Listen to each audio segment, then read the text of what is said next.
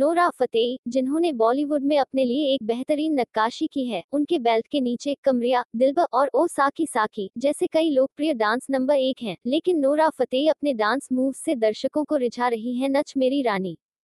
संगीत वीडियो के लिए गुरु रंधावा के साथ मंत्रमुग्ध करने वाली डीवा ने रिलीज़ होने के बाद से सोशल मीडिया पर ट्रेंड किया है, जब नोरा के शानदार डांस मूव्स पर फैंस गदगद हो रहे हैं।